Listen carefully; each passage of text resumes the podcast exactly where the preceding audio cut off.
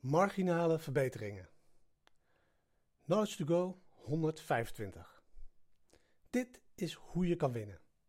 Er was dus een tijd dat geen enkele Britse wielrenner ooit de Tour de France won. Meer dan 100 jaar proberen en precies nul overwinningen. Toen kwam er een man genaamd Sir David Brailsford en hij creëerde Team Sky. Hij zei dat er een Britse wielrenner binnen vijf jaar de Tour zou winnen. Mensen dachten dat hij gek was. Totdat ze de Tour de France echt in twee jaar wonnen.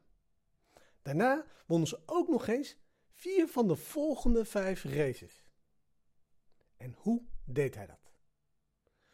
Marginale verbeteringen. Hij zocht naar alle kleine plekjes waar hij iets kon verbeteren. Dingen zoals ervoor zorgen dat de rijdersuniformen altijd in hetzelfde huidvriendelijke wasmiddel werden gewassen voor een beetje meer comfort. Dingen zoals ervoor zorgen dat de renners elke nacht op exact dezelfde matrassen sliepen om hen de beste kans te geven op een goede nachtrust. En dingen zoals ervoor zorgen dat de hotelkamers altijd goed worden gestofzuigd om mogelijke infecties te verminderen. Het waren hele kleine verbeteringen. En elke verbetering zou op zichzelf natuurlijk niet veel opleveren. Maar zoals we weten, wanneer je genoeg van die kleine, kleine incrementele verbeteringen verzamelt en samenvoegt, gebeurt er iets magisch. In dit geval wonnen ze een aantal keer de Tour de France. Zoals Brailsford het stelt, via Matthew Seat in Blackboard Thinking, ik realiseerde me al vroeg dat het hebben van een grootste strategie op zichzelf zinloos was. Je moet ook naar het kleinste niveau kijken en uitzoeken wat werkt en wat niet.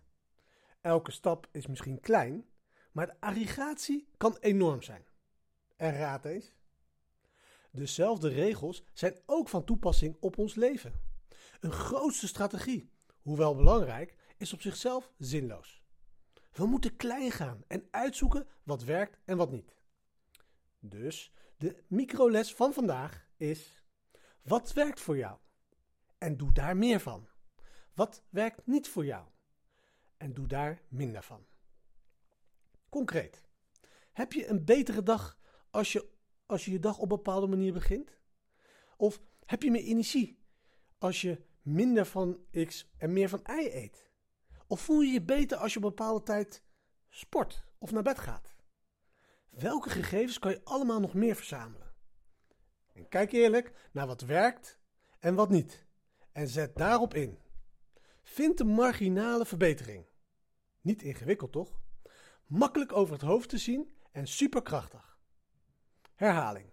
Wanneer we marginale, marginale verbeteringen over een langere periode aggregeren en samenstellen, dan krijgen we buitengewone resultaten. En in het wielrennen is dat wat je onderscheidt van het peloton en leidt tot het overwinningen in de Tour de France.